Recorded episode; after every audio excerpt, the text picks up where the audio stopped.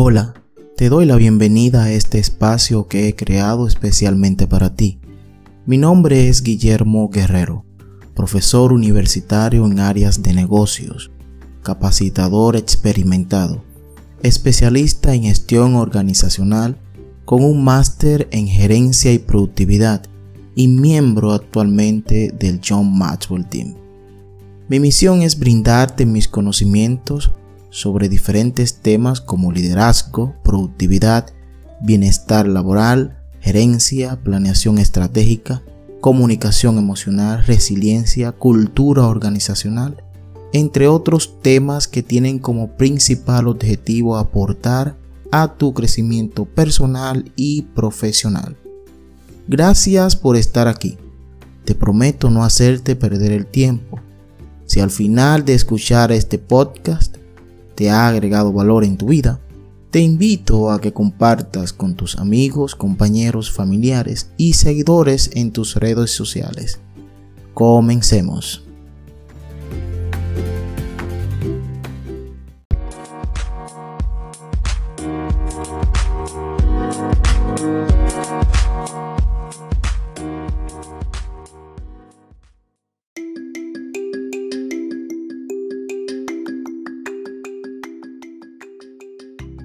Fortalezas y debilidades de tu empresa o negocio. En la actualidad vivimos en un mercado competitivo, donde son muchas las empresas ya establecidas, formulan estrategias para alcanzar ventajas competitivas frente a las demás que comparten el mismo sector o mercado. Identificar las fortalezas y debilidades es vital para el éxito en cualquier tipo de negocio que emprendas. El ambiente macro y micro son inestables, por lo que se hace necesario invertir en investigaciones para el desarrollo de un plan estratégico que empuje a la empresa o negocio a otro nivel y por tomar y poder tomar así las decisiones adecuadas en el momento adecuado. Pero existen pautas que se deben considerar antes de tomar decisiones a la ligera y formular estrategias. Estas pautas ayudarán a la creación de, un mejor plan estratégico sin perder el enfoque principal de la empresa, sus objetivos, su visión y misión. La pregunta es la siguiente. ¿Cómo identificar puntos fuertes y débiles? Se hace necesario conocer tu empresa, las áreas débiles y fuertes, fortalezas y debilidades. Para esto debes considerar lo siguiente. Hacer un análisis funcional, es decir, identificar todas las áreas de la empresa y elaborar un perfil estratégico de la misma. Este perfil consta de dos partes. Primero, Lista de variables o aspectos claves que se han identificado en el análisis funcional. Segundo, valoración del comportamiento de cada variable. Hacer una ponderación de cada una de ellas. La primera hace referencia a esas variables de cada una de las áreas funcionales que son consideradas como fortalezas o debilidades. ¿Cómo clasificar esas variables en fortalezas o debilidades? Sencillo, enfocándote en lo que el cliente quiere. Por ejemplo, en el área funcional de marketing, una variable sería el diseño del producto. En base a esto, nos damos cuenta que a los clientes no les gusta el nuevo diseño que has implementado a uno de tus productos.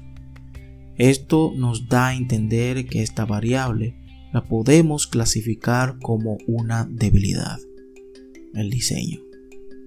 La segunda se basa en valorar estas variables que se encontraron y dar una valoración a cada una de ellas. Puede ser de 1 al 10, por ejemplo. Es como un tipo de ponderación. Esta valoración se hará tomando en cuenta también en base a lo que quiere el cliente Podemos tomar el mismo ejemplo ya mencionado. Pregunto, ¿qué valoración le darías a esta variable? Diseño del producto.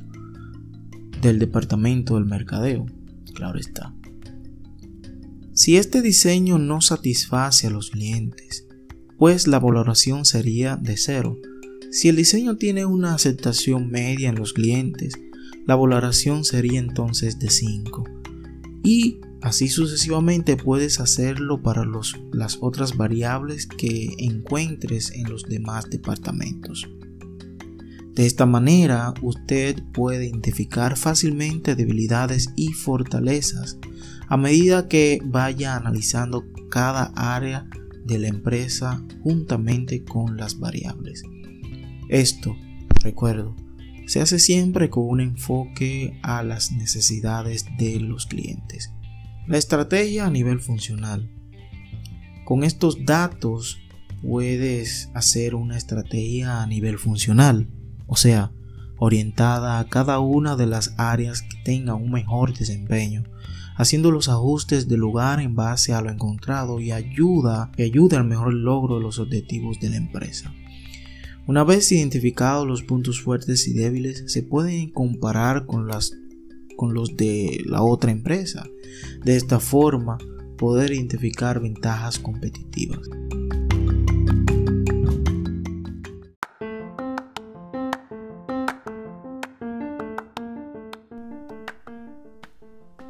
Gracias por escucharme. Espero haber agregado valor. Comparte este podcast. Te espero en un próximo episodio. Muchas gracias.